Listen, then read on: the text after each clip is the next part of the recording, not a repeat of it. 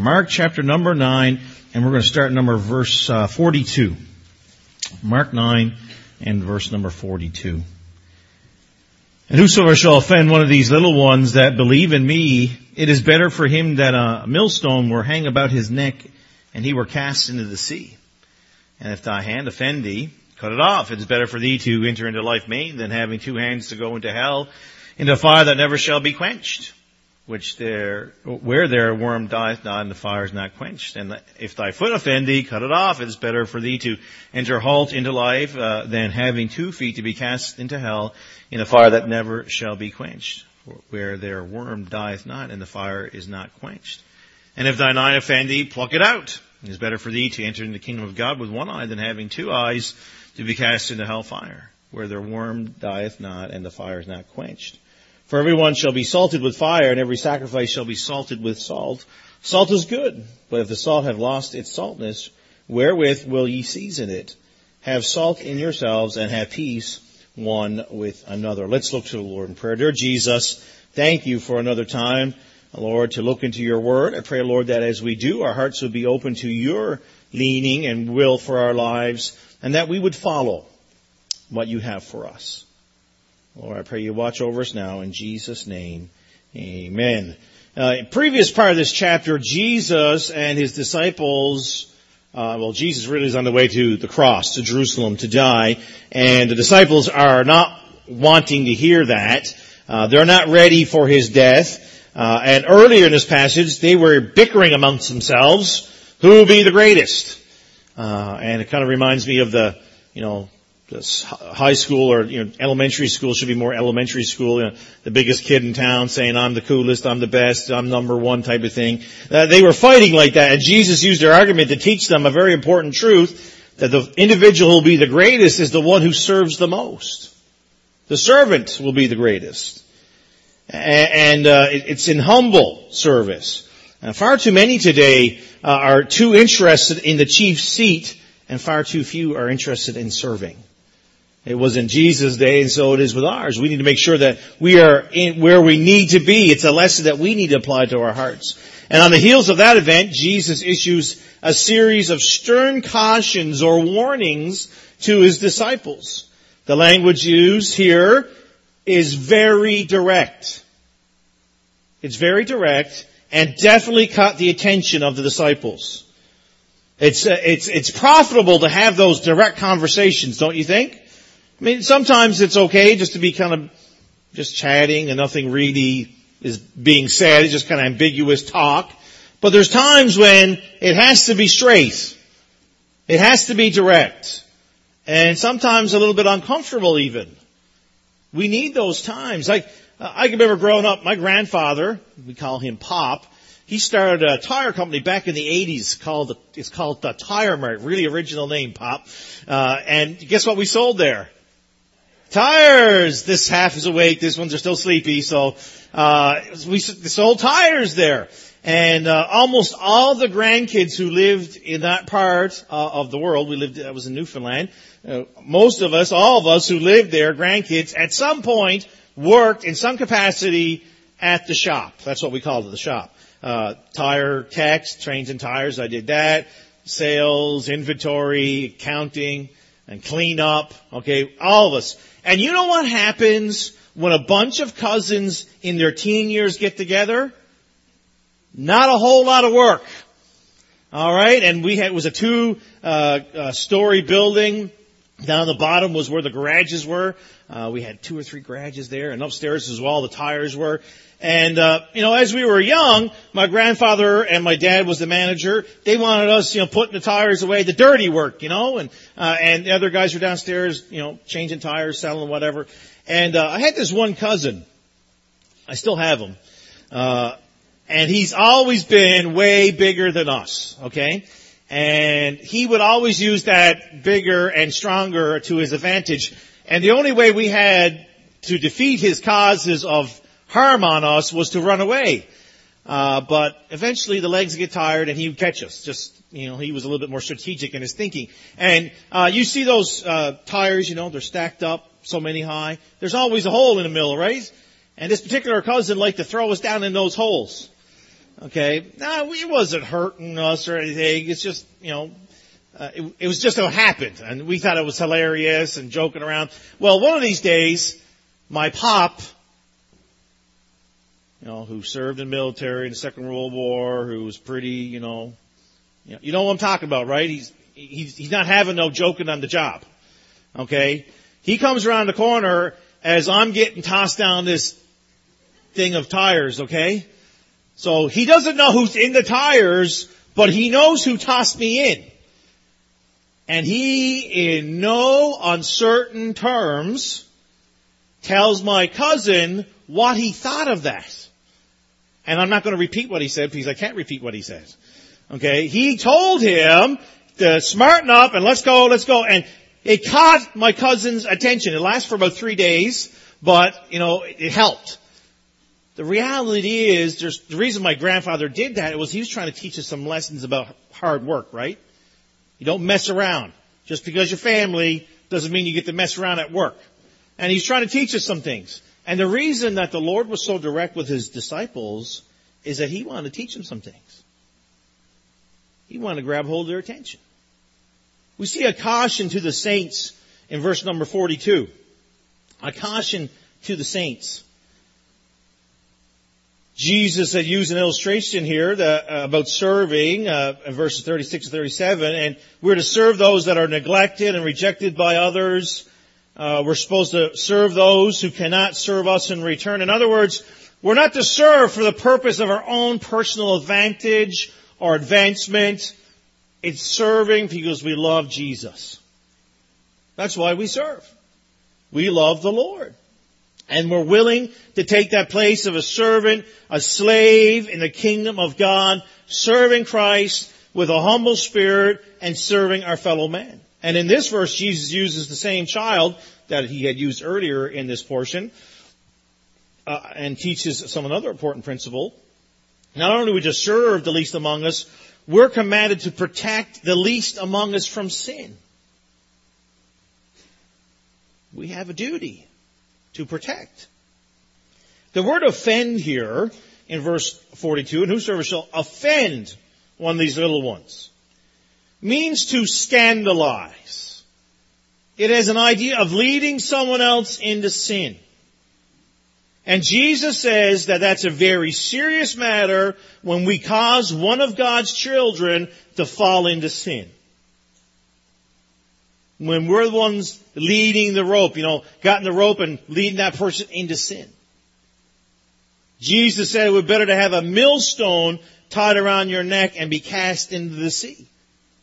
That the word millstone literally means a donkey stone, which was a reference to a stone that a donkey would, you know, use to, they would tie onto the donkey to uh, grind, uh, grind out the grain.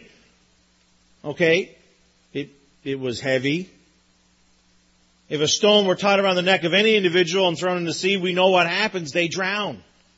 There's no possible way of refuting that. And when Jesus used this image, his listeners were very familiar with this practice. The Romans did it in that day. They would carry out executions by tying a heavy stone around the neck of a victim and throw them into rivers and lakes. And I believe the Romans got it from uh, the Greeks because they did it. And I don't know if the Greeks exactly got it from the Syrians, but the Syrians did it before them. A horrific of death, a horrific way of doing it. This was their method. This image is very graphic. Jesus is describing a death that's horrible, and the idea is that it's preferable for that to happen to someone than to lead someone into sin. He's not talking to the lost here. He's talking to the saved. He's talking to me and you today. Those who know Jesus Christ as your Lord and Savior, He's talking to us.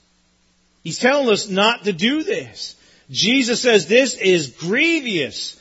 Uh, and in fact, someone who harms the child of God, according to Ezekiel chapter 2 verse 8, he says, for he that toucheth you touches the apple of his eye. This is a graphic verse as well. It tells us exactly what the Lord thinks. It's dangerous to be touching in the sense of God's children to lead them into wickedness, into sin, with an intended purpose.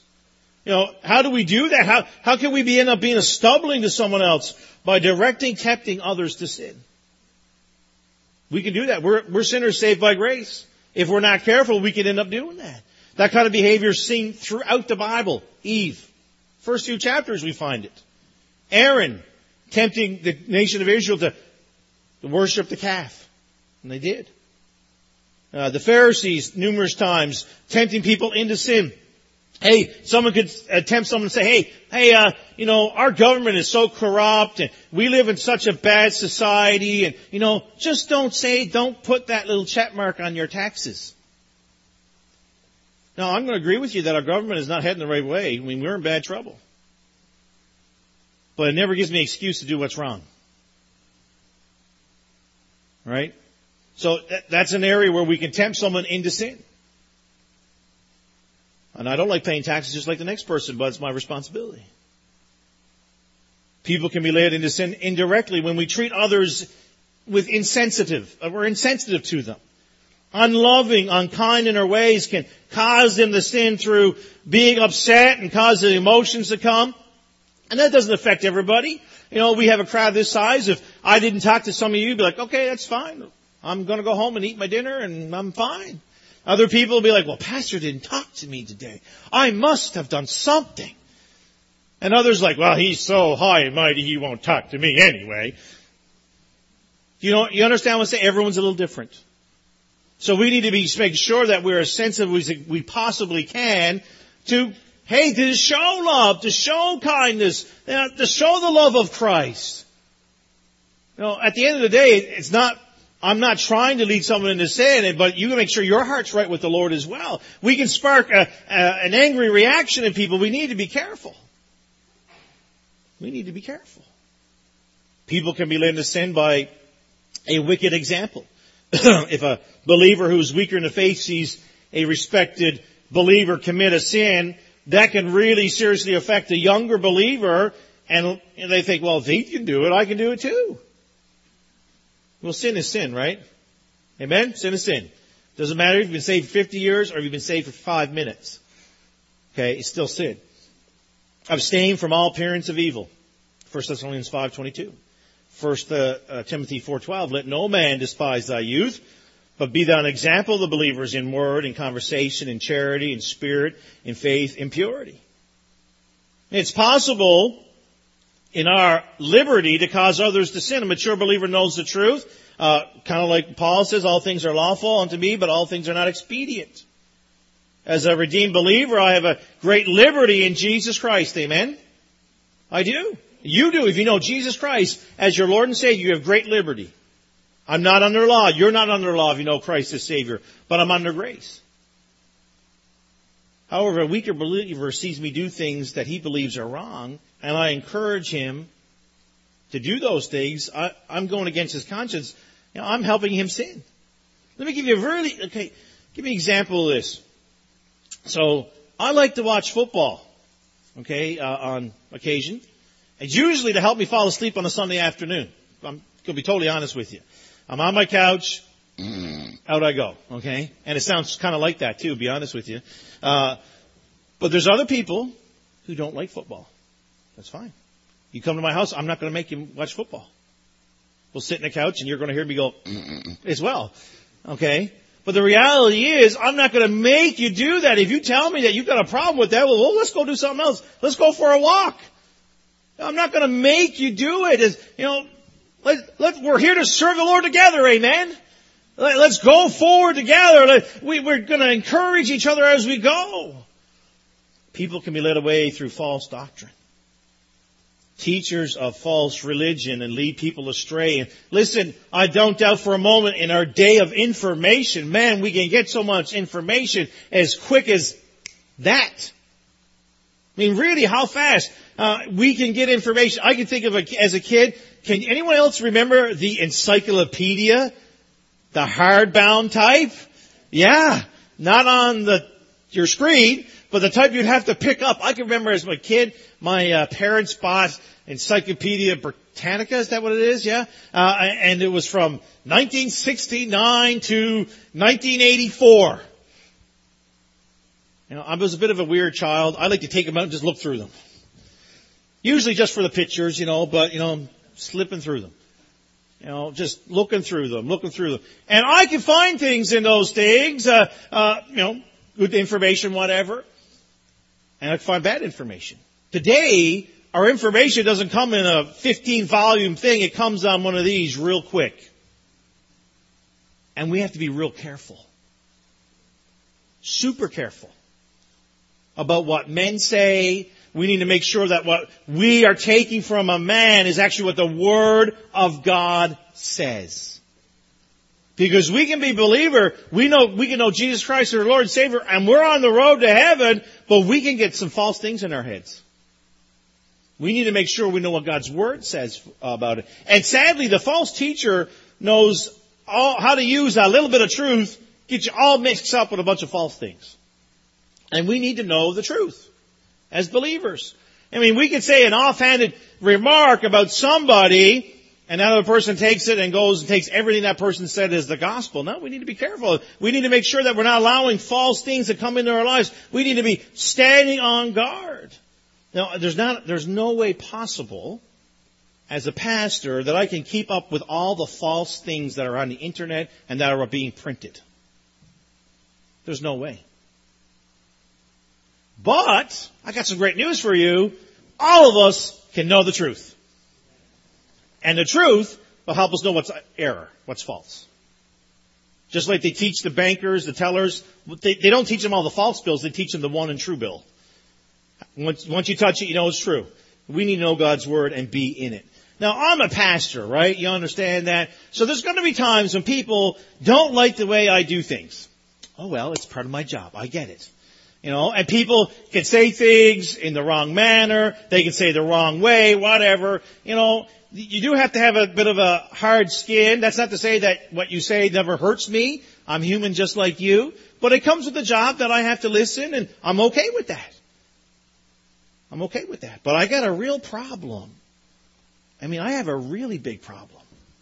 My nicey nice face goes away when someone purposely discourages or tries to deceive a child of God. That's serious stuff.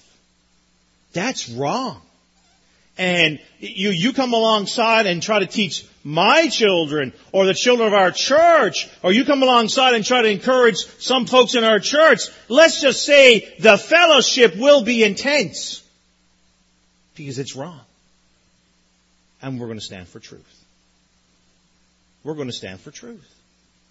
And I'm in good company. God does not, God does not appreciate, God does not approve the person who comes along and offends one of his little ones. God's word is pretty clear. That's serious.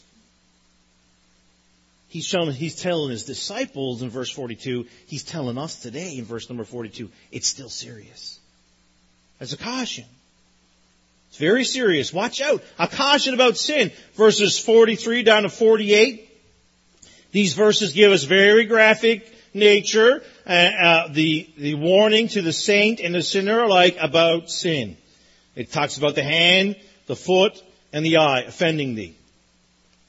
And Jesus refers to the hand, foot, and the eye. And these are the three problem areas when we come with dealing with sin. The hand refers to things that we do, right? what we're doing. Our hand. The foot, where are we going? Our feet lead us, right? We, the feet is our, the way of getting there. And the eye. What do we see and what do we desire to have? And what do we desire to see? And, and these three words are described in areas uh, of our hearts as humans in 1 John 2:16 for all that is in the world, the lust of the flesh, the lust of the eyes, and the pride of life is not of the Father, but is of the world. Jesus says that if a hand, foot, and eye cause you to sin, you need to take drastic action and amputate that part of the body so that you won't give in to those, those desires. Now, Jesus is using a form of speech. It's called exaggeration in the sense that he's not telling you to go cut off your hand. Okay, but he's trying to be very direct with his disciples and tell them that this is very serious, gentlemen. This is serious.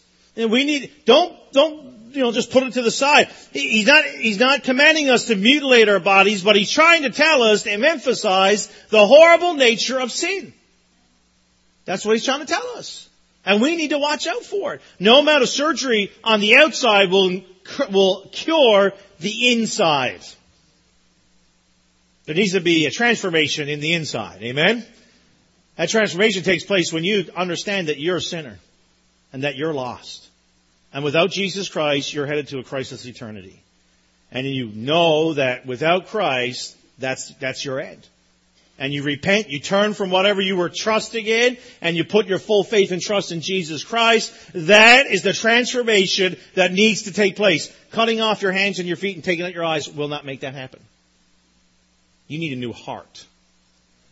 And that can only be done by Jesus. Man needs to be born again. What Jesus is talking about in these verses, how we deal with our sin. When temptation uh, comes and sin, temptation to sin comes in our lives, we must deal with it immediately. If you leave it, left the temptation just hanging out there, there's a good possibility you're going to grab it. You just leave it hanging out there. Just leave it there. You know, you need to be decisive when the temptation comes. Oh no, I'm not doing it, and walk away. You know, you need, you need to uh, uh, get rid of it ruthlessly. Don't allow sin to establish a toehold in your life, because soon it'll be a beachhead, and then they'll invade your whole life. Don't give it just a little bit. You know, you gotta be ruthless with it. If a relationship you're in this morning is leading you in temptation and sin, you need to cease in that relationship. You need to. If some activity, you know, it can be pretty harmless, you know, if we don't watch it. I remember growing up, I used to love to make model airplanes. You know, I was, I was pretty good at, um, putting them together, but painting, oh my, I stank at painting those airplanes. So they were all that metallic color, whatever they came in the box, that's what they remained. You know, I just, I just like to put them together. I thought it was really neat. I mean, I could take a hobby like that, which is pretty innocent, right? Making airplanes. You know, I, I love to do that. Uh, but if I took that hobby and spent more money on it, I could be tempted to do that. Spend more time at it and then, well, Sunday morning, well, that's about the only time I have anymore now to really spend some quality time making these models. Do you see where I'm going? It's easy to have a hobby that can get you into some places. The hobby itself is not wrong, but you're taking time away from the Lord Jesus Christ. That's wrong. We need to watch it. We need to do that examination of our heart. Where are we? And, and if that's the case, cut it out. Chop it off and let it go. In the Jewish society, the, the right eye, the right foot, and the right hand represented the person's best and most precious faculties. So when Jesus says this to the man, they know exactly what he's talking about. They understand it. The right eye spoke of one's best vision. The right foot spoke of one's best walk. The right hand spoke of one's best skills. And Jesus is simply saying that we must be willing to give up the most precious and most valuable things in order to avoid sin. To avoid sin.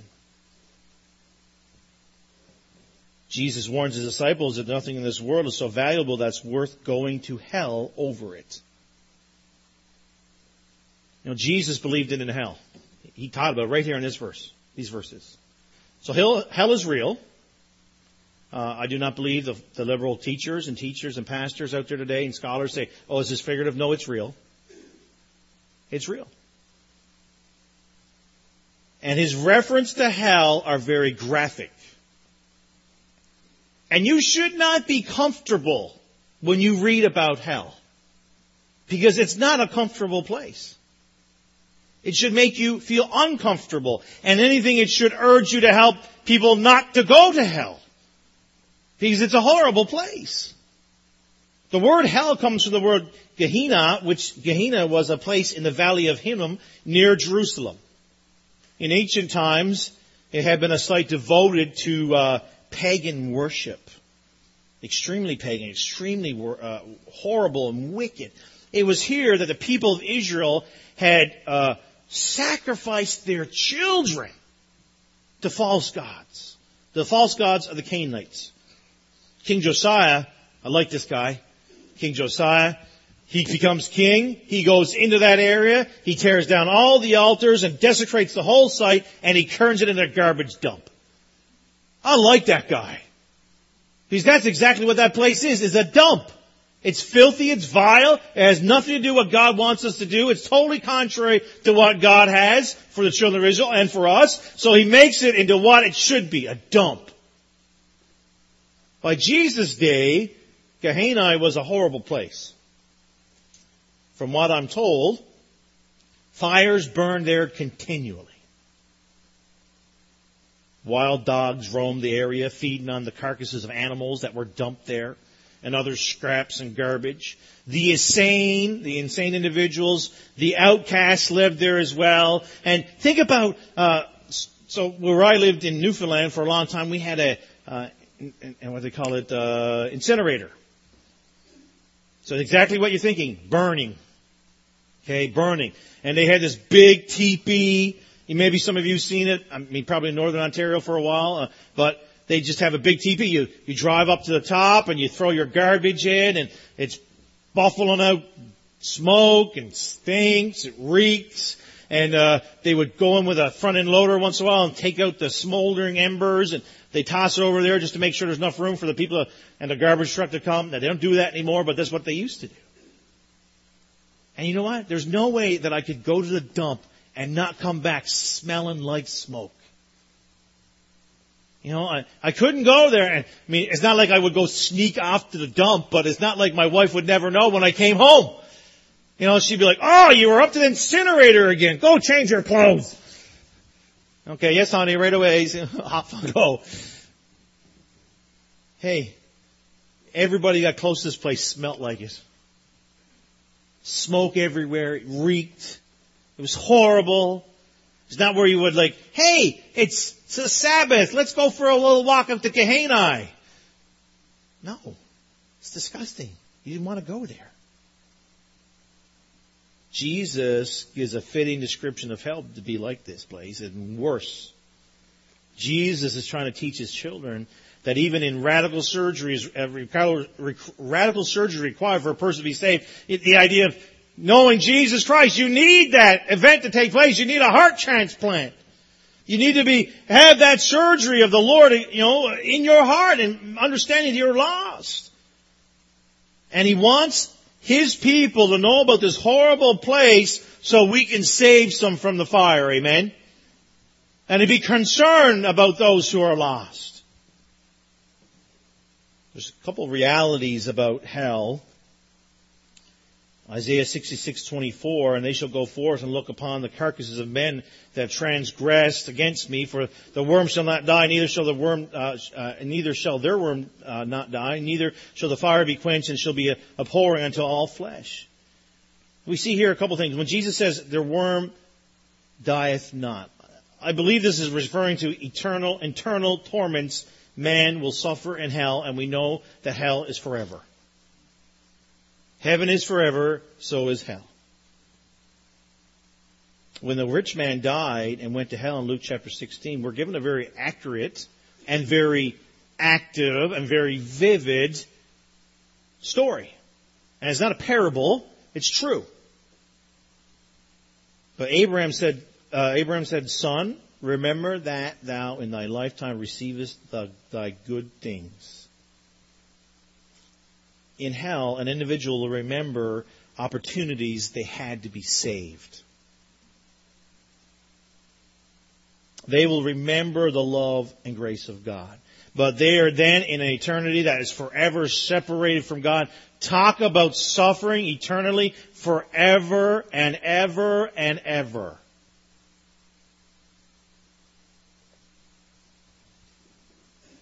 Oh, I mean, I'll be honest, as I was preparing this message this week, I was I wasn't feeling comfortable. Because this place is not a comfortable place. It's a horrible place. Jesus says, and the fire is not quenched. Uh, so we lived in Newfoundland for about 10 years. And I lived on the west coast for about se- almost eight. And uh, we get a lot of snow out there. Lots of snow.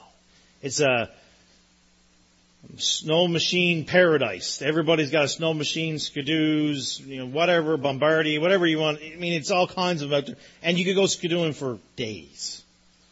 Weeks if you wanted to, if you're really that crazy. But we would go up into what is called the Long Range Mountains. It's all part of the Appalachian Mountain Range. It's just all part of that. And we would travel 50 kilometers into the bush. So like no cell service. Oh, you know, no checking media pages, no Facebook, no Instagram or whatever. You just go drive out there and you'd actually have to talk to somebody, not text them. All right. It was so much fun. I loved it.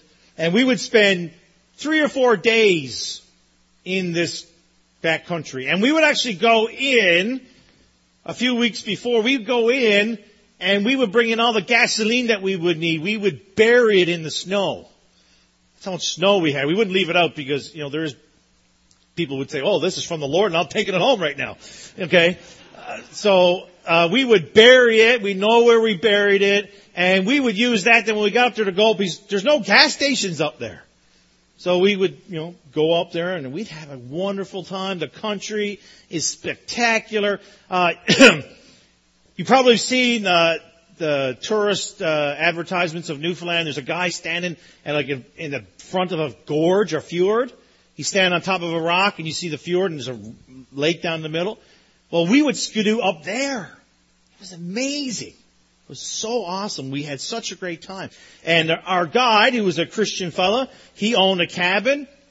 We get there and uh, get ourselves squared away. So it was uh, oh there was no run, there was running water, but it was 200 feet that way, called a river. And we'd get the water. There's no power. You know, it was oh, oh, oh, it was manly things.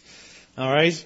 Just thinking about it makes me feel more manly, but it was a wonderful time, and it was a, a two-story affair, uh, and the main the, the, the, cabin itself wasn't much bigger than this, uh, maybe a little bit bigger than this platform. Not a lot, but a bit bigger. And on the main level was the kitchen, which is the stove, okay? The wood stove where we cooked everything on top. We had a couple little propane things there, but we cooked them as well. But there was a little sink there and, uh, and a, big long table and on to the sides there was a couple bunk beds, a couple couches that turned into beds at night. So it was the area that everyone kind of hung out when we weren't skidooing on the snow machines. And then upstairs, it was just all bunks and two windows at either end because it was like a almost like an attic type of affair. The, the roofs came down so low, so windows on either end. And uh, so you know we were all together having a great time, and uh, you know staying up late and telling stories. I'm sure most of them were not true, but they were so funny, so we're laughing. And uh, so we off to bed we go, and uh, at night we're supposed to close the hatch like the door for upstairs because the wood stove's going, and you know what heat does, right? It always sinks. No. Always goes up. Alright, so they're feeding that uh, wood stove like crazy. Like wood's going in there all the time just to keep downstairs warm because it goes up so quick. So we're supposed to close this hatch and, well, I was tired, so I went to bed first. About two o'clock in the morning, I wake up and my lungs felt like they were on fire. I mean, my mouth was as dry. Actually, I think the paper of my Bible was more moist than my mouth. It was so hot and it was pitch black. We're 50 kilometers up in the country. There's no lights. The only light that you might get is to see the, the stars at night and the moon. It's pitch black. You know what I first thought when I woke up? This place is on fire! And I'm pretty sure I said it that loud too when I woke up. My first thought, you know, when you wake up two o'clock in the morning, you really never have really good thoughts. So two o'clock in the morning, the first thing I thought is, I'm going out the window! I'm glad that window didn't open. So then my next thought is, I'm getting out of here. So I run to the other end of the top floor. I run down the steps and I run right outside. And as I'm going, I'm not doing Out I go. Everybody's awake. I don't care. This place is on fire. Why is it so hot? And I stand out there for about 10 minutes and I think we helped with the global warming. There's like 15 of us up there. Just the steam coming off us for about 15 minutes. It was so hot. It was unbelievable. We all laughed about it and things. And I stood out there. I'm like, man, I could escape that, but no one can escape hell. No one can. And we weren't on fire. It was just someone had forgot to close the hatch. And we dealt out some severe punishment for that individual later, but the reality is you can never escape the realities of hell. If you don't know Jesus Christ as your Lord and Savior. I don't like telling you that, but it's absolutely true, and I love to tell you about heaven because heaven is wonderful. It's amazing. Why would you want to choose hell? Why wouldn't you want to choose heaven? Why would you not want to spend eternity with Christ? I'm telling you folks, I was scared for about 15 minutes. I mean, it took me a while just to get over that event. Waking up like that, thinking the place is on fire. I mean, deep breath, you know. In hell, there's never a reprieve. Hell is a place of punishment, Matthew 24, uh, 25, verse 41. Hell is a place of fire. We, Luke chapter 16, it refers to that. It's so bad that that man, the rich man asked Abraham, just, just dip your finger in the water and give me some relief and put it on my tongue. Um, have you ever tried? That, that's not much relief, is it? But he's just looking for just a little bit of relief because of the fire, of the thirst. It's a place of, place of pain. Have you ever made a bad decision and you, you live with that decision for a long time? Maybe you still are living with that decision. That's, that's painful, isn't it? Let's just be honest. The reality is here, this pain, besides the physical pain, I think you remember for eternity that you did not accept Jesus Christ. The best decision you could ever make and you didn't make it place of eternally separated from God. Hell is real. And it's not a place you're going to go hang out with your buddies and you're going to have a great time playing cards. You know, it's not where you're going to go regroup with all your old buddies and have a good time. No, it's horrible. It's bad. But I got great news. You don't need to go. You don't need to go. You can know Jesus Christ as your Lord and Savior today. You can know Him. And believers, sin is not something that we can mess around with. You might think, hey, uh, I'm the master here. Listen, it won't be long before you're the slave if you're messing around with sin. You know, it, wants to ruin you.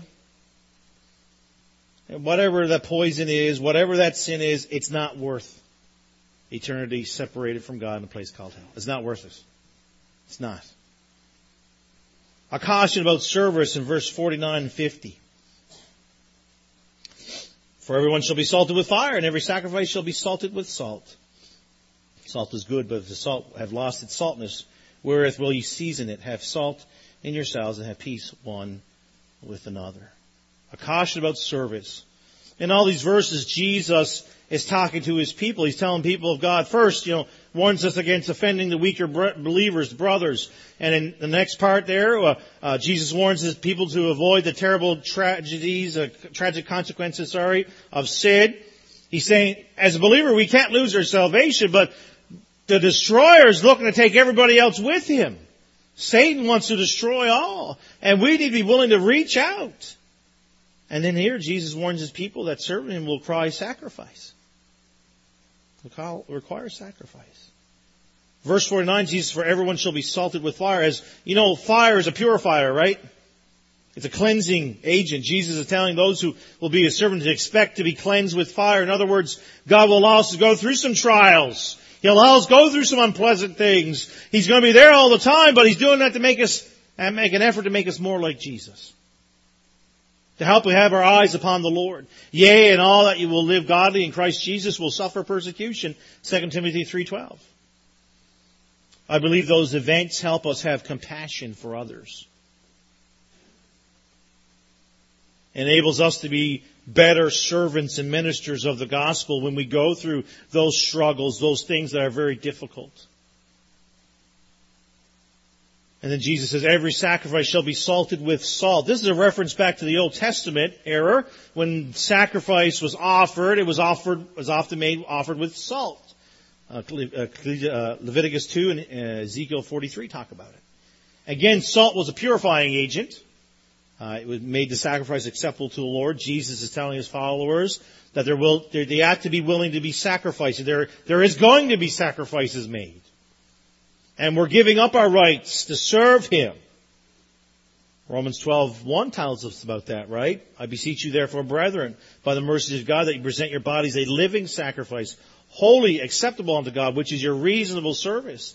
And be not conformed to this world, but be ye transformed by the renewing of your mind, that ye may prove what is good and acceptable and perfect will of God. In verse 50, Jesus said, salt is good. Salt is good. Salt was a very valuable commodity in that day. The ancient Jews had a saying that the world cannot survive without salt. The word salary comes from the Latin word salarium, which refers to the fact that Roman soldiers were often paid their wages in salt. I'm very thankful that the church here doesn't do that for me. Uh, but back in that day, salt was as, as valuable as gold. You could, they could, the soldier could take that salt, bring it to the market, and trade it ounce for ounce for gold. That's pretty amazing.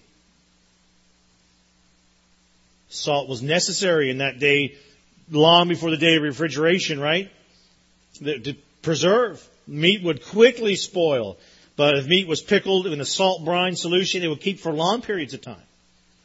Salt was good. Uh, to make something that didn't taste so good better. Salt, some, uh, you know, we, we, uh, use salt or salt has been used to place in wounds to help them heal.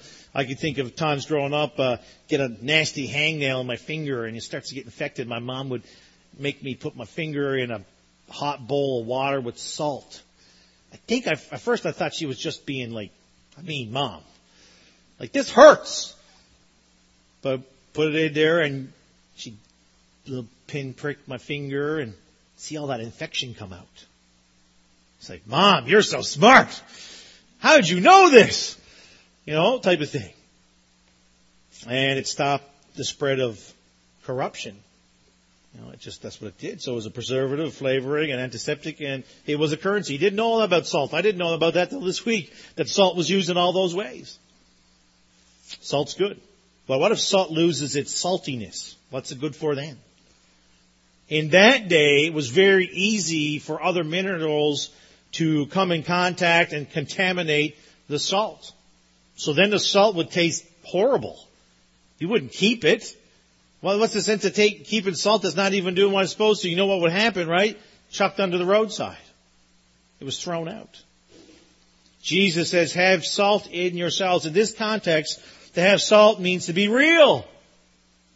Jesus is telling us that we are to be true, uh, we're going to be true children of God. We should be acting like and living like children of God. Hey, if our world, if our city, if Canada ever needed Christians to live like Christians and children of God, it's today. It's today. Now, we don't cause others to stumble and fall into sin. That should never be part of our actions and our desires. We should avoid sin at all costs in our lives. We need to be willing to embrace the, the sacrificial life and demonstrate to those around us that, hey, we serve Jesus. Have you noticed that salt makes you thirsty? So I grew up in Newfoundland. We had all kinds of salt fish.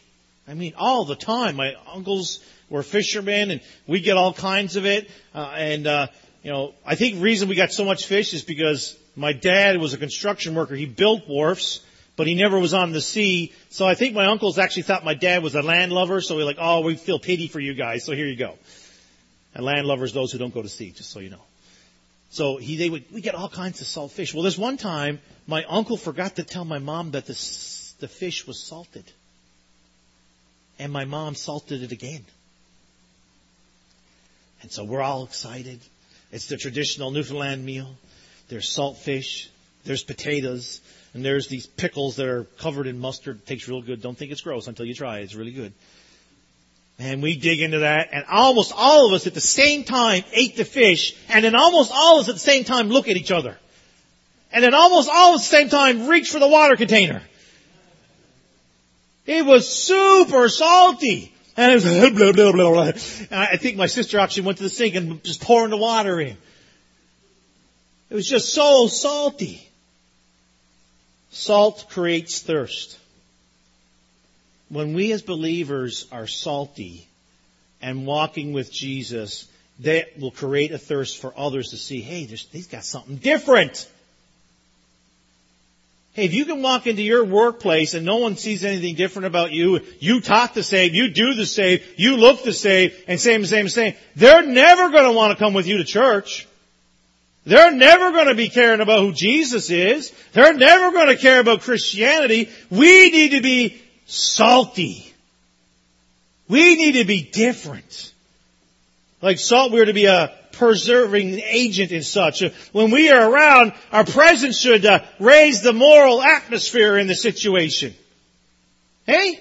I'm not going to go into my cousin's place. I love my cousin and then sit down and watch a, a horrible movie with her kids. No.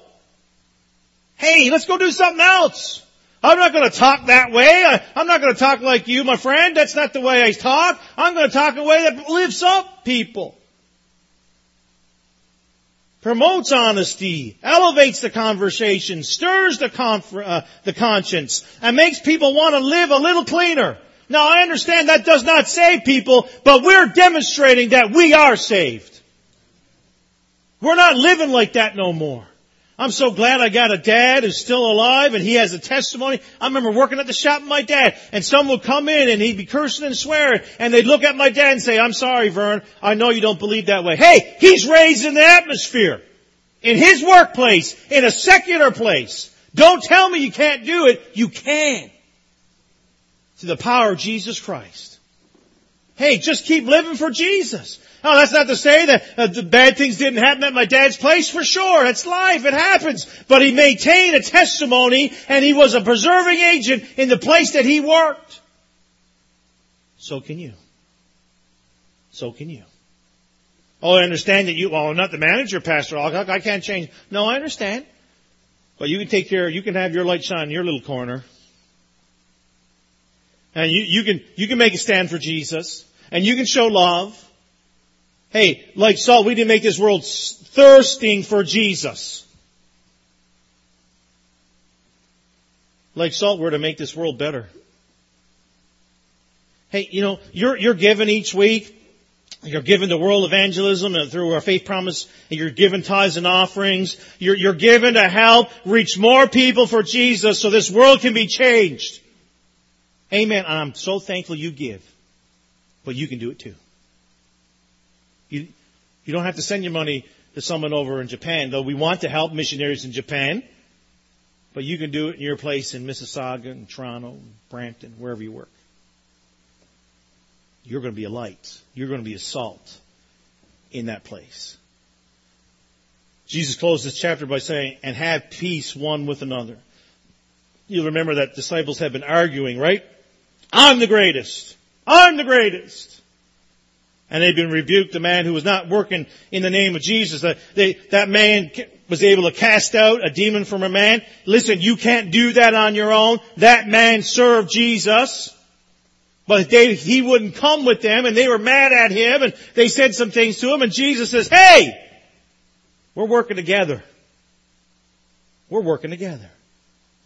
I think the Lord is saying that as His people, uh, we should be working together. Listen, we need to rebuke falseness. Don't you think for a minute that I'm going to stand for error and what's wrong in the world and loud in our church, but we need to work together, amen, for the cause of Christ. There's so many people who need to be reached. Again, this week, just watching people walk on by our church each day. Oh, look at that place. I wonder what goes on in there. So many people from all around the world live right here. And we need to be the salt. We need to be the salt. We need to be the light. It's easy to lose our saltness. We need to remember that we serve Jesus. We need to renew that commitment. We need to show His character day by day. And we need to have peace one with another.